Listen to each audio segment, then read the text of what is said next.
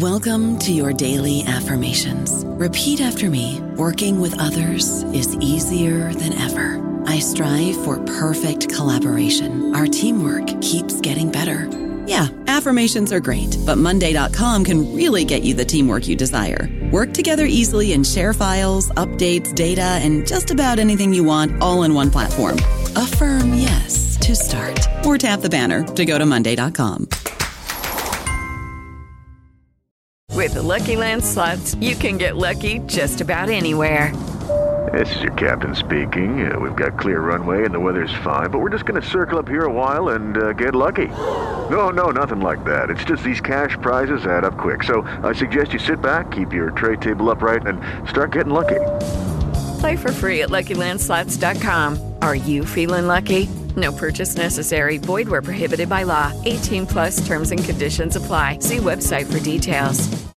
Hello, everybody. This is Marshall Poe. I'm the editor of the New Books Network, and I'd like to tell you that we have a new and improved website. It has two new features that we think you'll love. One of them is a vastly improved search engine so that when you type in keywords, you'll get a bunch of episodes really quick. The other is the ability to create a listener account. And in that listener account, you can save episodes for later listening. So you can create a kind of listening list. We think these features are neat and we think you'll enjoy them. Please visit the site today. Welcome to the New Books Network. Hello, welcome to the New Books in Jewish Studies podcast. I am your host, Ari Barbalat. Today, I am blessed to be in dialogue with, with Silvia Nacamulli. She is a cookery teacher and Italian J- Jewish food specialist living in London, England. We are here today to discuss her new book, Jewish Flavors of Italy, a family cookbook published in London by Green Bean Books 2023. Silvia, I am unbelievably blessed to be in dialogue with you today. Hello, thank you, Ari. Thank you so much for having me. It's really a pleasure to be here. To begin, please tell us about yourself. Where did you grow up? What formative events in your life inspired the chef and cook and writer you would become as an adult? Yes, so um, I am from Rome. I was born and grew up in Rome, uh, in Italy. And uh, um, I then moved to Israel, where I did my undergraduate in Israel uh, eh, in political science. And then I moved to London 25 years ago, so quite quite some time. But my formative years in, in, in Italy were really growing up in an Italian Jewish family, which is a bit of a double whammy as uh, but as food is concerned it's probably a good a good um, end result. Uh, so um, surrounded by food and people and it, italian and particularly roman jewish tradition um, that, that that was in, in a nutshell that's that's the way I, I i grew up. What inspires you to write this book what message what message do you hope to convey to readers in this cookbook? Yes. So it's a it's a two layered answer I, I think. One is a sense of responsibility by having been perhaps the first in hundreds of years in my family that left italy um, because we could trace my family. Rome is the oldest Jewish community in the Western world, and the Jews have been there for up to 2,000 years, if not longer. Um, and I'm feel a sense of responsibility about keeping those traditions alive. So food is one of the uh, things that we keep and we bring wherever we go and that survives perhaps um, the longest. So uh, part of uh, of my of my aim is to really keep those traditions alive and and, and bring a message of uh, inspiring uh, um, young or older alike to to cook and uh, to explore uh, flavors which are yes Italian, but they do have a history. They do have a, a, a cultural baggage behind, and to try to understand the source and the what inspires the, the recipes. What are the primary themes in your book? What quote unquote story does your cookbook tell? Um, I think the family, so it's a family cookbook. That's quite important. And the reason that I bring up the family is because for me, uh, it's really important to bring uh, food to life. So um, I think it's it's not just what we eat and how we nourish our body, but why we decide to eat what we eat. So um, um, I think that's a, that's a really central central point. What would you like listeners to get out of our dialogue today? Uh, I would love them to be inspired and finish to listen to this and open the book and start cooking, um, or or to learn something, uh, saying, "Oh, I didn't know this about Italian Jews," uh, or "I didn't know that they were Italian Jews," or "I didn't know that but they the Italian Jews eat rice for Pesach," and uh, um, but they're still not Sephardi. So how can it be? So uh, I've loved people to just question things or discover things or or just cook. I hope so too.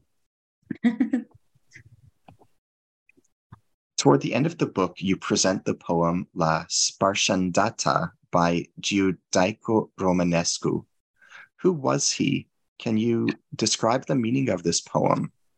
Okay, so Giudeo Romanesco, it is not a name. Giudeo Romanesco means simply Roman Jewish. So yes. it is a is a it is a um, a poem which is uh, the, the, the seems unknown. So they have I, I found it in uh, the book by um, Toaff, um, and uh, um, Ariel Toaff, and and uh, it's uh, it's really uh, basically it's like it's it's this book in one poem.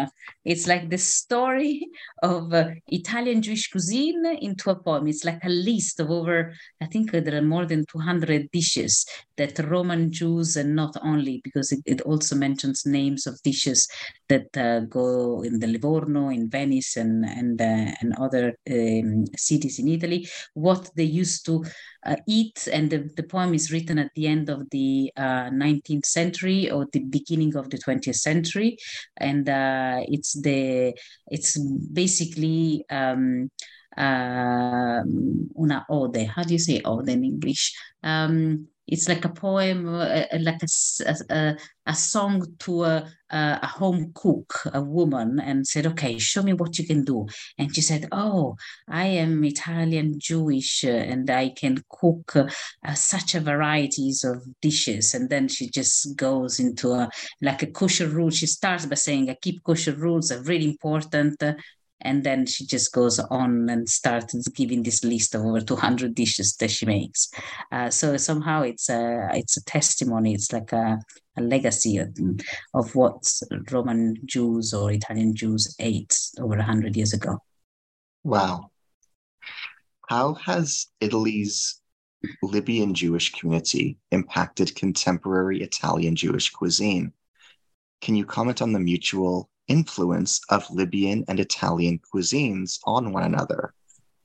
Yes, I think that's a really fascinating question because uh, um, Italian cooking, like any other cooking, is is really created by the influence within and from outside. So the Italian cuisine is uh, Italian Jewish cuisine. It's Italian in flavors because Jews have been there for so long, but has been inspired by the local cuisine in order to conform and then to conform to kosher rules um, um, um, and created new new dishes. And then they had like Jews coming from many different countries throughout the centuries.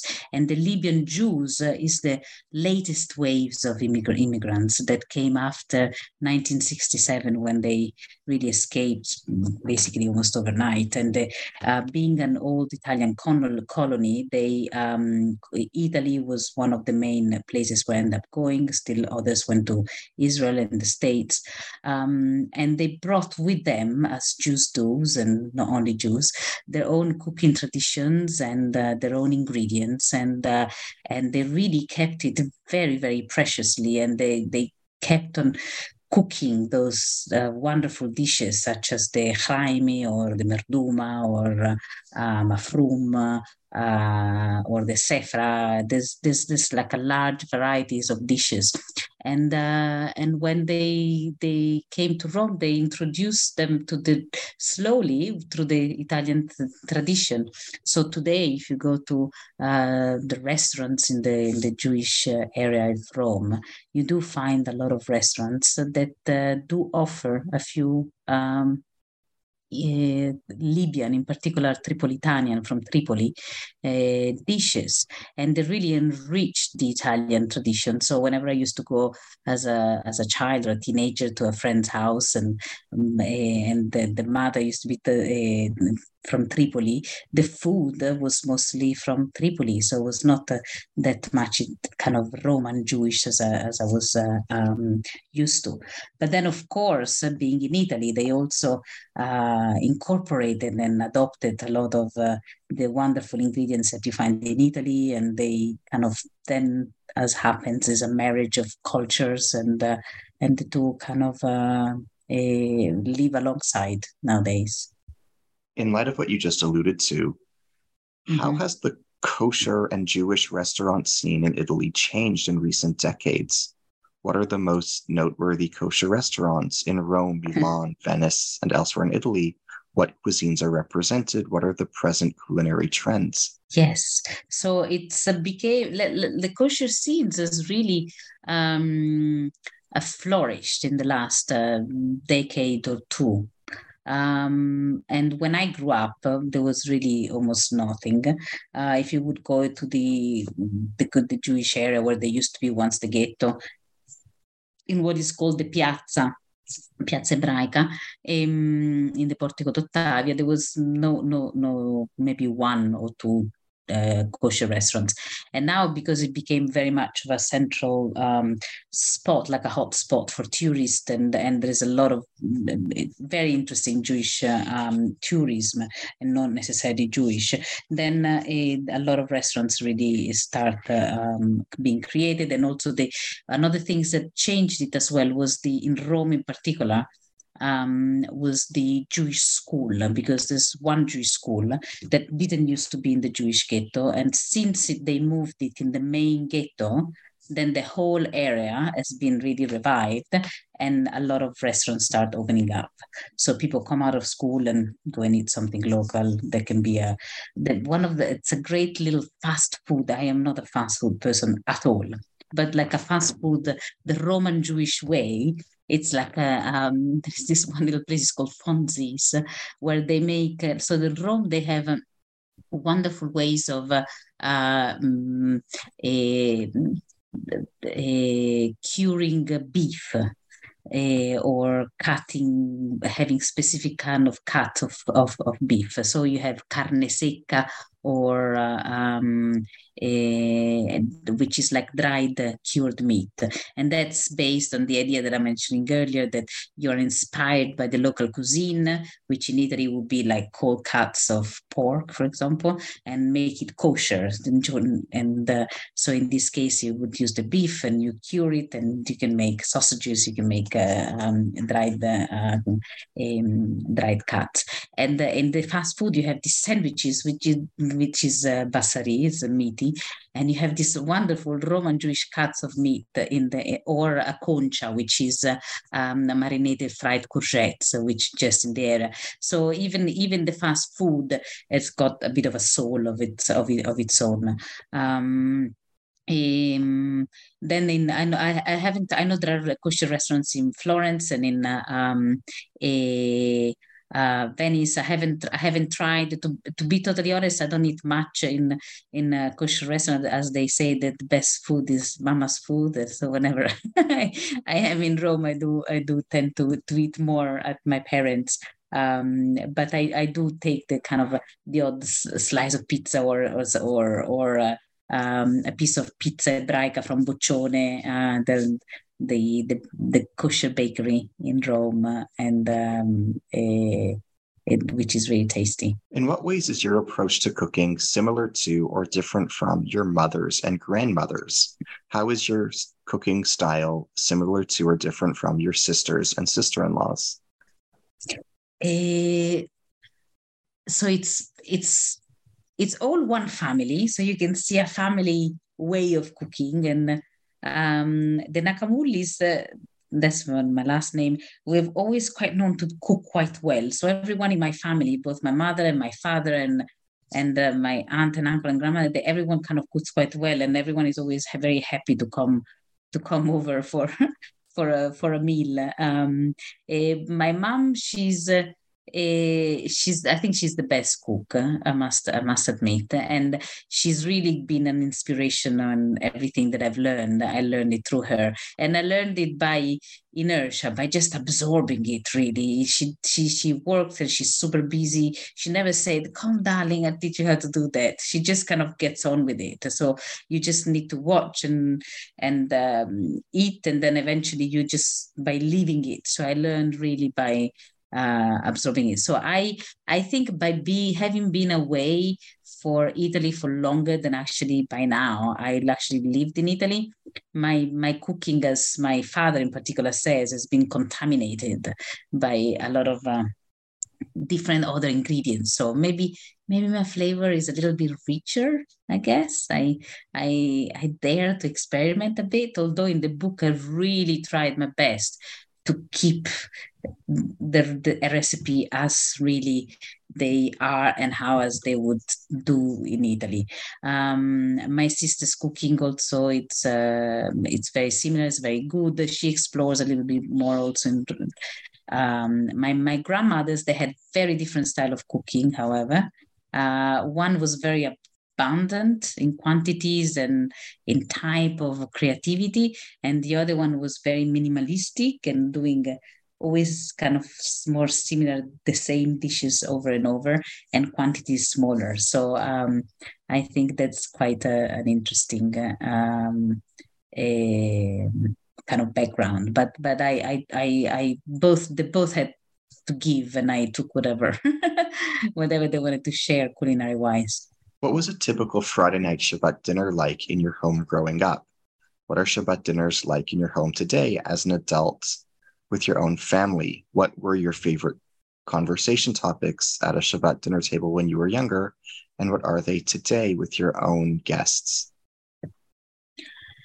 Um, lovely questions. Um, so, Friday night uh, dinners, when I was quite young, we used to be at my Nonna Emma's and Nonno Sandro's home and uh, they are the grandparents that I mentioned earlier, the second, the latter one. So the, the menu was always the same, and the quantities were more kind of uh, uh, smaller, um, which was a frittata di spaghetti, a spaghetti frittata. Um, they keep they kept Shabbat, so everything had to be ready before and. Uh, um, and served either warm or room temperature. I'm not sure they had a, pl- a hot plate then. Um, a, and there was like a, a stew of some type and uh, and but oh and a dessert a slice of cake but it was just enough for everyone. And then we moved to my parents uh, when my grandparents became a little bit more elderly. And then my parents are very kind of more abundant. We always have at least maybe 10 different types of vegetables um, to, to, to share at the table. And we're very seasonal on what we eat. So my parents would never have a fixed menu for, for friday night.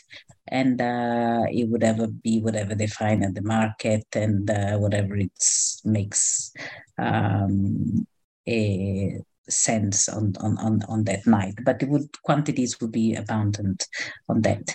And today uh, I do Friday nights in London, and uh, um, we we have I change menus every night, every every Friday night. So I don't I don't have a, I don't have a fixed menu. I've, I kind of very much follow my parents' path of, of seasonality, and um, and uh, and as far as discussion goes, uh, in Italy, it's all talking one on top of each the other. So there's no one conversation. Probably there's like four conversation going on at the same time, and everyone listening at each other, and no one listening at anyone. And uh, um, and uh, here in London, there's less of us. There's four of us, and then my sister-in-law who comes, uh, Anne, my my, um, my husband's sister, and uh, so there's less of us. And uh, uh, we talk. I have my daughters are 11, so perhaps the conversation they are more kind of children friendly and but they sometimes even a bit existential. They kind of start asking a lot of existential questions. So we try to go with with those as well as the everyday life. But uh, uh, we very much enjoy the Friday nights dinner every week. How did it? How did the Spanish Inquisition impact Italian Jewish food? How did the influx of Jewish refugees from Spain impact Italian Jewish cooking? How did the need to disguise or replace ingredients impact Italian Jewish cuisine? Um, okay, so these these two parts of these questions, the first and the second one. Um, the first part of uh, the the Spanish Inquisition. So Italy had a lot of influx of uh, immigrants throughout the centuries, and uh, Italy is not Italy as we know it today until only about 140 years ago. Before it was like a um, 150 years ago, and before was like a conglomerate of independent states. So the south of Italy, Sicily, Calabria, Puglia, and Sardinia uh, were part of the Spanish Empire. So with the Spanish, the beginning of the Spanish Inquisition, because it kind of went through really um, for some times, the uh, the Jews in 1492 and then later in 1541. Um, eh, they were expelled from Sicily, where there were more than 40,000 Jews living in, in, in Sicily at the time. So that's just perhaps a larger number than, not perhaps, it is definitely a larger number of the all of Jews living in the whole of Italy today. Um, and uh, a, and then later on, they moved also from the area around Naples and Puglia and they brought with them their own cooking traditions and their own ingredients. A little bit like what we're talking about the the Libyan Jews, although the cooking perhaps was not as, as radically different as the one of, of Libya, was still the flavors quite Italian. So they introduced new ingredients like uh, aubergines, um, in the, which in Sicily still today it's very widely eaten, and uh, a combination of pine nuts and raisins. I was um, I was in Palermo. Uh, and I remember walking the market there and, and seeing this uh, little sachet of pi- pine nuts and raisins that they just sell because people put it so much into the cooking. And that's very much of a uh, Spanish or Sephardi influence in, in, in, the, um, in the cooking. But Sicily has been always a, a, a, a, melting pot of cultures and of influences from all over the Mediterranean. Perhaps I would call it almost the capital really of, of all the Mediterranean trade throughout the centuries. And when the Jews moved and settled in the center and north of Italy, they brought those ingredients with them and they introduced them and kept on cooking them despite the rest of most of the Italian population not really eating them. And um, and the aubergine particularly it's interesting because it's been defined as the vile food of the Jews by um, Pellegrino Artusi, who, who is one of the kind of uh, founders of Italian Italian cuisine and wrote a really important book uh, um, written more than a more than hundred years ago. So it's it's interesting to see how how the Jews basically had um, an interest or a culture of or a tradition to uh, use and cook the specific ingredients uh, independently of the, the rest of the Italy. So you could see that with aubergines, you can see that with pumpkin, you can see that with fennel. Um, that of course now they're like widely spread and cooked and eaten and enjoyed by the rest of Italian population. But uh, uh, the Jews were amongst the first to to use them. Um, to go to the second part of your question, I am not sure that they they try to to uh, hide. I can't remember exactly how what was the, the second part of the question? But I, I, I don't how did think the Inquisition, they... yeah, like how did the hmm. Inquisition mm. impact how Jews in Italy cooked, what they cooked? Was it different in Italy than elsewhere in the Catholic world? Yeah, I don't I yeah, I'm not so sure um, if, if it was a matter of inquisition because of the Inquisition in any in, in, in, in any shape. I mean the Inquisition just forced somehow the, the movement of the Jews. And with the forced movement, then kind of ingredients traveled with them and were introduced. Uh, but is uh, the one that were left, the Jews that were left in Sicily either converted or, or were killed, and the one that converted, they didn't need to keep any traditions alive because the, there was nothing really that much different that they were doing, I think, compared to um, to, to to the rest of the of the local population. How did Italian Jewish cuisine change and evolve as a result of the discovery of the New World and the colonization of the New World? How did Italian Jewish cookery adapt to new ingredients from the Americas, to Jewish migration to and from the Americas, and to the economic consequences of colonialism in the Americas?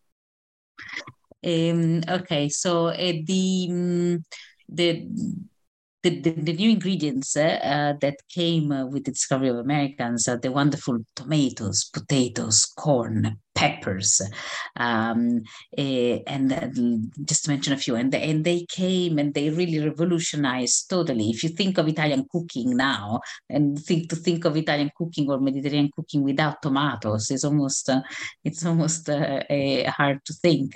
But those were really new new ingredients, and uh, um, and the cocoa and the coffee that came like it's and the, because Jews uh, uh, um, especially in the um, in the north by that time, like the, the, with the Spanish Inquisition, with the conversos, they were a lot into trade. They were amongst the first one to um, to use and to get the uh, um, the um, tomatoes in that case, or the the cocoa, the um, and they and they really had uh, a very early um, tradition of, of incorporating them in their cooking, like in Livorno, for example, which is the only Italian city that never had um, a ghetto in Italy. It's, there was a Portofranco.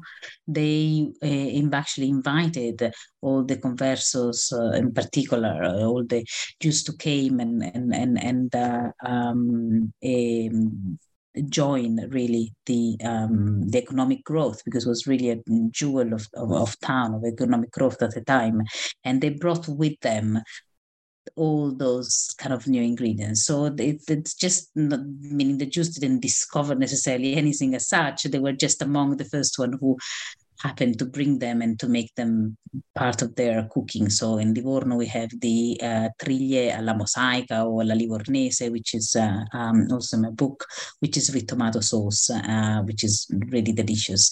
Um, but those that's the way that slowly then they spread across all the other regions and and um, any religious denomination. How much do you know about your family's history in previous generations? Can you speak about your family's history during the years 1939 to 1945? Yes, so it's funny because when you ask a family history, I thought you was starting of thinking over 500 years ago, 800 years ago. By all means. Because I know no, I don't. I, we no because from my mother's side, I think we looked into it. We could look up to I don't know how many more than 10, 13, 16 generation in Italy. So it goes quite a long way. And my father's side, it's uh, was my grandfather was from Venice, um, and then Akamuli go there. Um, for probably at least a hundred couple couple of hundred years, if not before.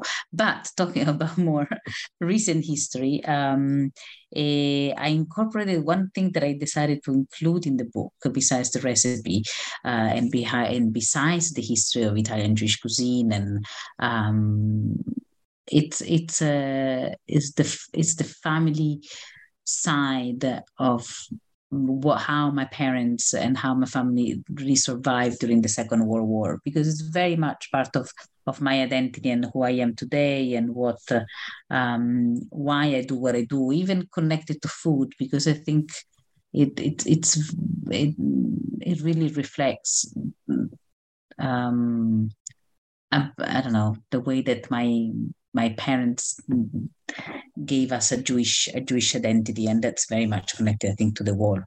So they were both uh, hidden hidden children. Um, one, my father, he was uh, uh, um, saved, and he was uh, hiding in a in a boarding school in a convent really. Um, and my mother she was uh, born in 41 so she was very small but she was still hidden for nine months into the house of the ex-housekeeper of my great grandmother whose name was sylvia by the way.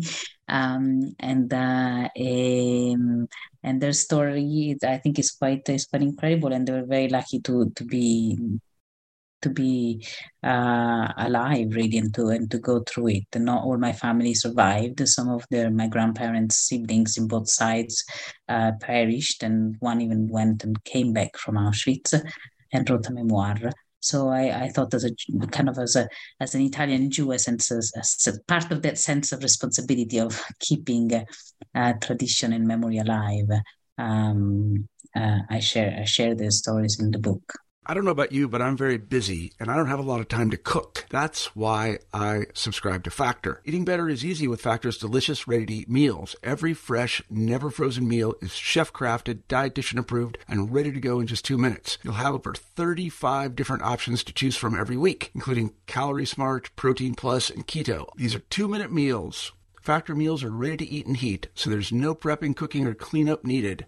They're flexible for your schedule. Get as much or as little as you need by choosing your meals every week. Factor is the perfect solution if you're looking for fast, premium options with no cooking required. Sign up and save. We've done the math, and this is important. Factor is less expensive than takeout, and every meal is dietitian approved to be nutritious and delicious. Head to factormeals.com slash NBN50 and use code NBN50 to get 50% off. That's code NBN50 at factormeals.com slash NBN50 to get 50% off. Can you tell us about your Nonna Bianca and your Nonna mm-hmm. Bino?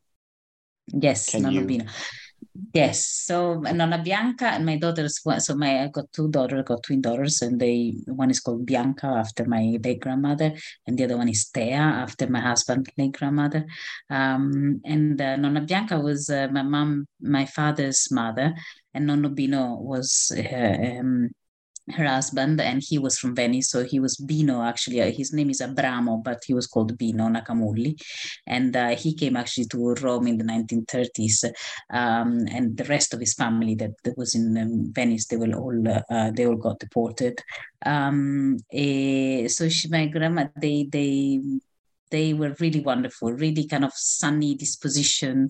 Um, used to have Friday, Thursday lunches uh, at home for all uh, the family, for us and for our cousins. And uh, there were about 15 of us as an average at the table. And my Nonna Bianca, my, my grandfather, he passed when I was about 10, but Nonna Bianca, she she was there until my late 30s. So I, I enjoyed her company really uh, for quite some times, and uh, uh, she was just a pure inspiration. She was she cooked very well. She always had wise words. She always uh, um, uh, was supportive of whatever we were we were doing, but always always t- trying to teach us a lesson of life and in between. Can you tell us about your nonno Sandro and your nonna Emma? Yes, well done.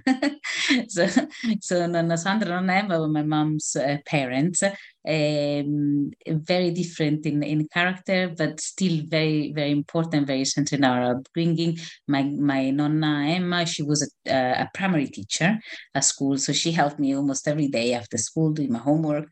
She was quite strict, but uh, she was good.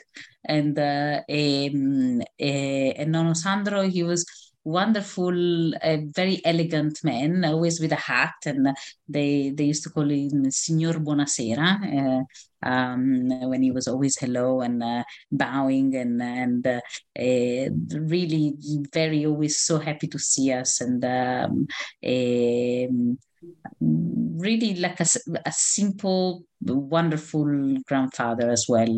Uh, so I, have been very lucky to have uh, to have the four of them actually.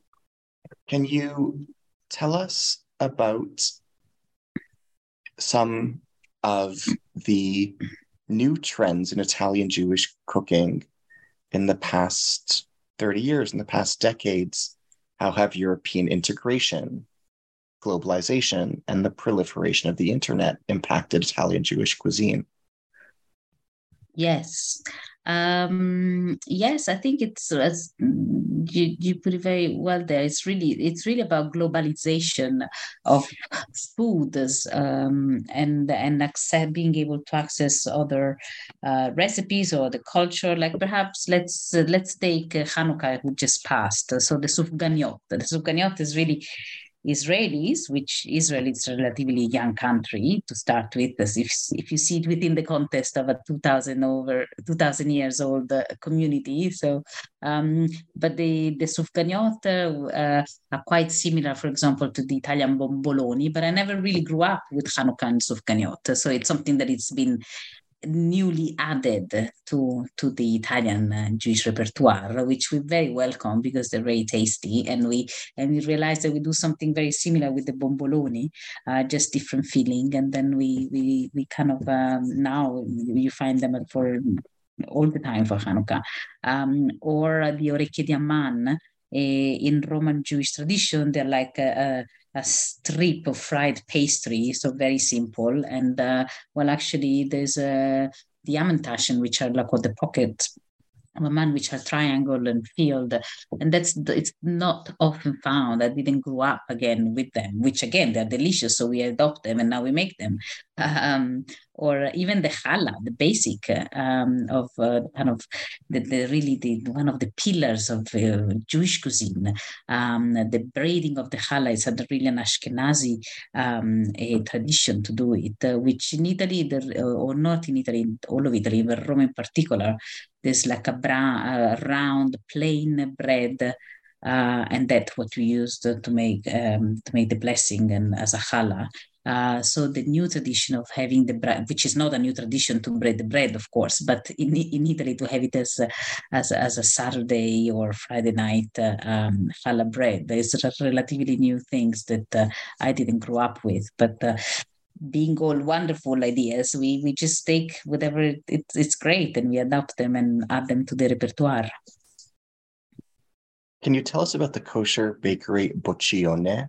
Why is it notable?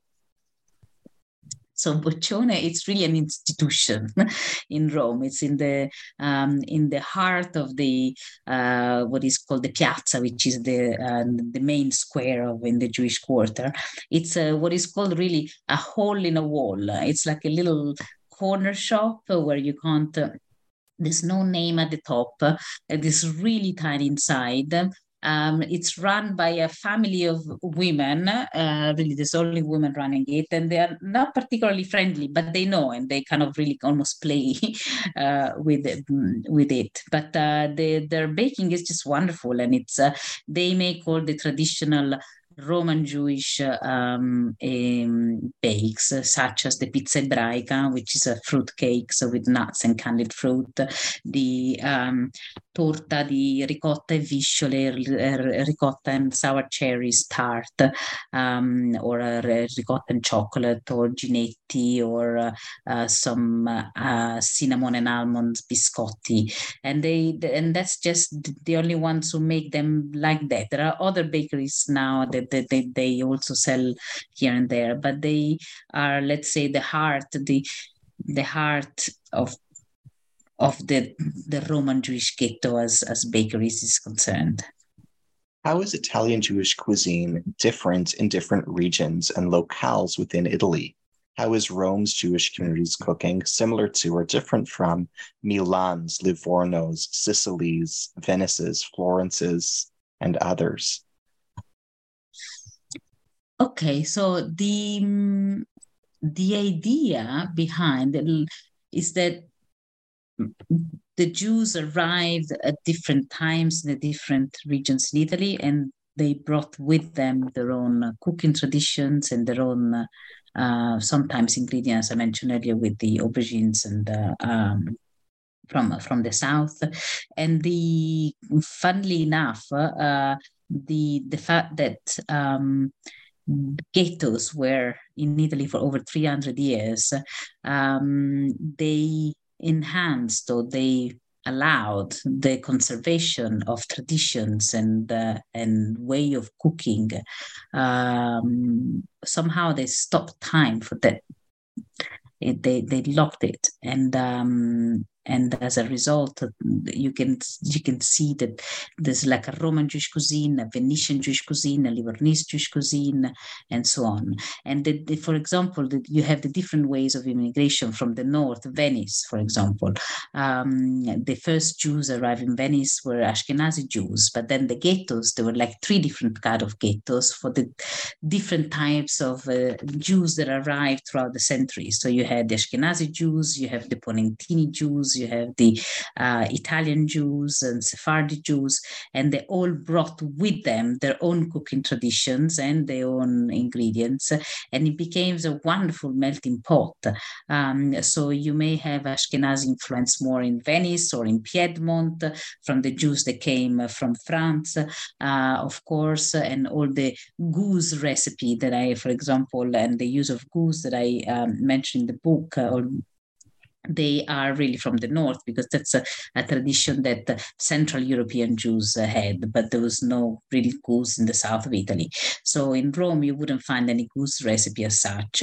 Um, eh, you would use more kind of uh, uh, beef and uh, and uh, local uh, ingredients as the artichokes. You know the carciofi alla giudia is perhaps the emblem of Italian Jewish cuisine. It's a wonderful fried uh, artichokes that opens up like a flam flowers and it's crispy and it's sweet and savory at the same time. It's really delicious. Um, um, so every region has its own things to to to offer as such and based on the influence of the Jews that arrived at different times. You alluded to goose meat. Um, yes. And goose meat is referred to often in your book. For example, you refer to the kosher goose producer Jolanda de Colò, and you describe the attempt by Anna Campos of the Venetian Jewish community to revive the preparation of goose, goose cold, yeah. cold cuts. Um, can you tell us about the history of goose consumption among Italian mm-hmm. Jews? Um, can you comment on why goose consumption is less common in recent times.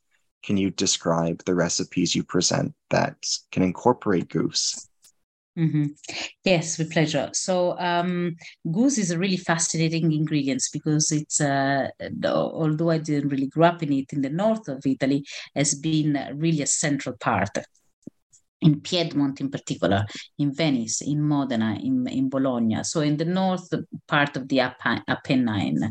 Um, eh, it's often uh, um, eh, defined as the pork of the Jews, because of the cold cuts of meat that I mentioned before. For example, I talked about Rome and using the cold cuts of meat using beef. The, the Jews in the north used the cold cuts of goose. So goose has a long history of being used amongst uh, Ashkenazi Jews for really centuries.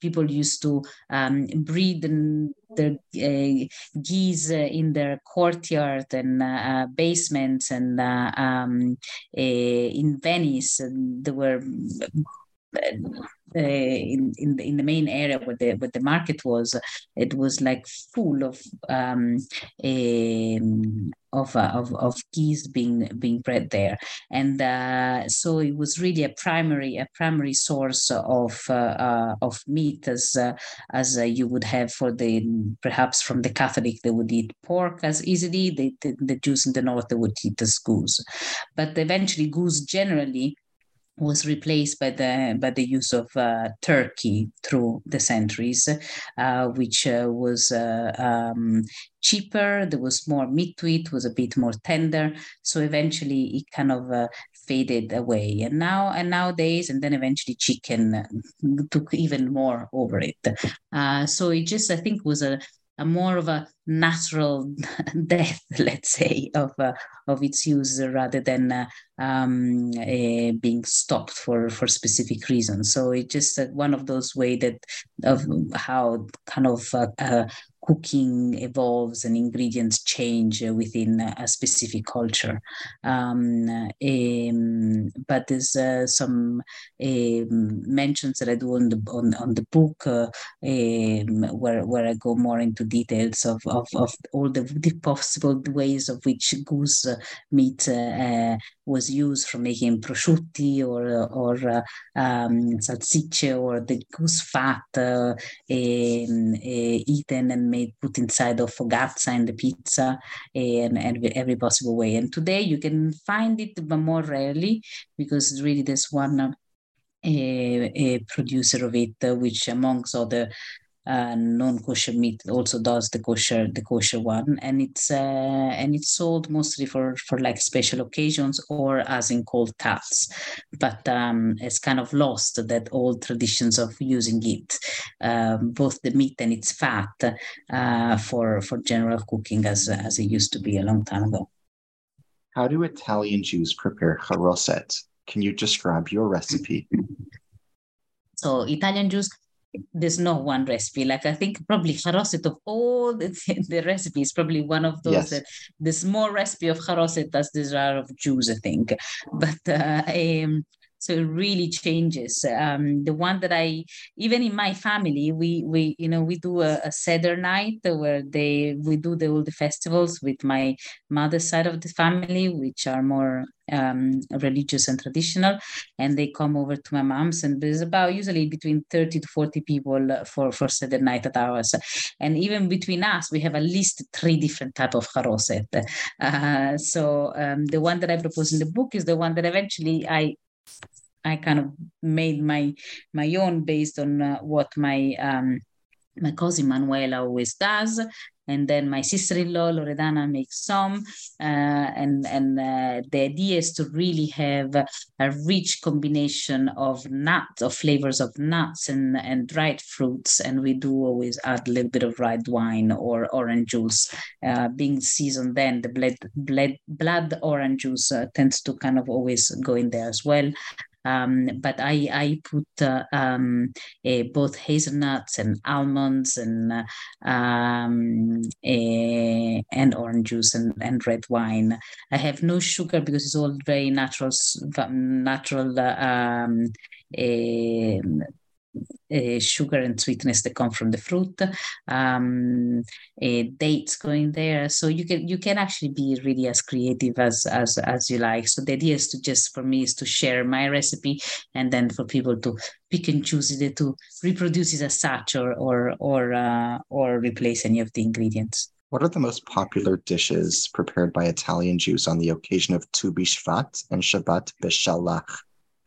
Yes. So there's one recipe that I propose in the book, uh, which is a fascinating. Somehow it links with the with the goose that we mentioned earlier, uh, which is the ruota del faraone, uh, which is uh, um, a uh, it's it's it's a very interesting uh, dish that comes from a combination of Venice and Ferrara and Bologna. Um, it's a bit of a macabre uh, story, it's really, but uh, the idea of, of like Tu Bishvat and the Shabbat Beshalach tells the story of when the Jews come out from Egypt and they uh, cross the Red Sea. So this dish, it's a um, it's a it's a pasta bake it's a fettuccine bake uh, where uh, you would cook the, the, the fettuccine and then inside there, there used to be like a, a goose meatballs or or or little uh, sausages um, in pieces, and then you have the pine nuts and the raisins, and they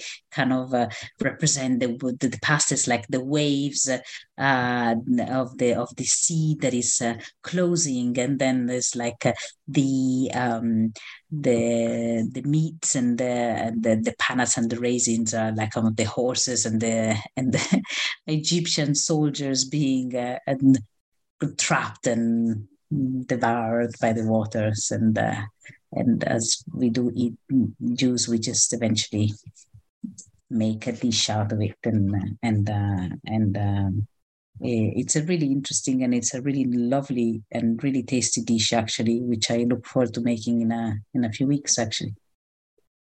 Can you tell us about bomboloni? What is the significance of this hanukkah dish? How is this recipe different from sufganiyot, which are perhaps more widely known elsewhere outside of Italy? Yes, so that's what I, I, I kind of touched on it uh, um, earlier. They're they're quite similar. I mean, the idea is that it's, it's a similar similar idea, just that we the bomboloni in Italy they're made every day, and you can have breakfast. People have it for breakfast. If you stop for a bar, you have a cappuccino cornetto, cappuccino bombolone, or as a teenager you would go like a midnight to have it and with your friends and and uh, have a um, a bomboloni con la crema, but it's it's it's like a, it is like a um in a donut, like a, a, fried donut with with filling inside. So it's a quite uh, on a similar way of souvenir. Which recipes in this book would you most recommend to a complete beginner in the kitchen? Which recipe or recipes would you most recommend to someone coming home from a very bad day? Which recipe or recipes would you most recommend for a date night? okay, so for a an easy recipe. It's the one that always comes in my mind, which is the pollo Ezechiele, which is a chicken dish with uh, tomato, red wine, uh, olives, and uh, and fresh herbs. It's so easy to make. You really just put everything together and let it cook, and the flavors are so intense and so delicious. So if you eat meat, then I would definitely try the pollo um, or the ngozzamoddi, which are the meatballs in celery and tomato sauce, really lovely. Um, as a fish dish, a very easy and delicious one is the um, the pesce livornese, the Livornese uh, fish with tomato and chili that I mentioned earlier. Um, really, really nice and quite uh, straightforward to make. Um, if you are coming back home and you just want a quick dish. Actually, I think the fish probably it's a really good one to do. Um, of my pastas, I love pastas. Um, eh, I gave four recipes of tomato sauce. So um, there's a garlic base, an onion base, an onion and, and, and garlic, and a bolognese sauce.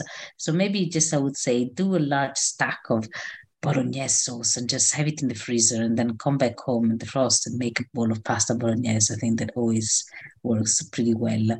Um, or a pesto. I always uh, have pesto. For, uh, there is a recipe for a fresh pesto, basil pesto, and um, and I also that this freezes very well. So have it have it ready in the freezer and then uh, um, make a pasta out of it. Um, for a date night, maybe a risotto is something nice to cook in the kitchen together and just uh, like uh, sip some wine while you, you show off your bit of skills of making a risotto. That would be that would be a nice one to to make like a porcini mushroom risotto. Um, maybe then that could uh, that could be. I think it's better to cook together rather than serve a ready meal food. Um, at least some of it. You can have the rest and then. Um, or a bad day. A bad day, you need something sweet, I think. um, if for a day, maybe the cake that I that I bake the most is the torta torta di nonna bianca, which is a lemon sponge. It's like a, a comfort food for desserts for me. It's a, I can have it in the morning dipped in milk or as a tea thing. So I always I would always opt for that. Or um, there's a lovely chocolate and almond um, torta caprese or uh, hazelnut and chocolate, which is also very good. So I would go for one of those, I think. Oh, melanzana parmigiana, but it does take some times, but always, always good. Sorry, go on. Based on your personal experience preparing this cookbook, what advice would you give to a young aspiring chef? What wisdom would you share with someone thinking about writing a cookbook but does not know where to start? Uh-huh. So it's just perseverance and, and passion. I think for me, have been really fundamental. Uh, believing in and believing in your project. Meaning, if you want to do it, just it's gonna be hard at times. This my book had different life cycles. Sometimes I went for it um, and then and sometimes I stopped it and I thought maybe never to finish it and then uh, it, but I always wanted to do it I always I knew that I, I I would have really regretted not to do it. So I and it was important for me to to bring a message across. And I think there's I think people would have found the recipe handy and uh, the story interesting. So I believe in your project. I think uh, you, if my my main motto is like find find the passion and, and and follow it through. As we bring our dialogue today to a close, can you tell us about what you are working on now that this book is behind you? Where is your intention Yes. going? so it's funny it's like this is I, this i just i just gave birth to this book so my my aim now is to really bring it to life and let it grow a little bit um it's uh i always find that it's uh, it's like a question you know when uh, if you meet if you meet someone or a boyfriend so when are you going to get married or when you get married it's like when are you going to have a first child so there's always it's like i'm actually at the moment i'm really just enjoying the book coming to life because um, my main uh, work and occupancy is really to cook every day. I cook for cookery, demo- cookery demonstrations. I do. I work a lot with synagogues. Uh, um, I do food deliveries. I do catering. So that's my day to day thing. So I, I maybe I started this morning. Actually, I was uh, talking to a colleague and I was talking about if I do a second cookery book, how title it. So maybe there may be some other ideas in my in my mind, but uh, I am really mostly going back in the kitchen and cooking a lot because in the last year I've been writing a lot. So I will, uh, I, I, I, I'm really much enjoying the the cooking part of it, and and spreading the word by doing cookery demonstration and and um and and letting the the book have its own natural growth. So um yeah, that's where I am at the moment. I wish you the very best. Thank you. Thank you so much. To- Thank you so our- much. To our listeners, I am your host on the New Books in Jewish Studies podcast, Ari Barbalat. Today, I have been in dialogue with Silvia Nacamulli. She is a cookery teacher and Italian Jewish food specialist living in London, England. Today, we've been discussing her new book, Jewish Flavors of Italy, a family cookbook published in London by Green Beans Books 2023. Thank you. Thank you so much.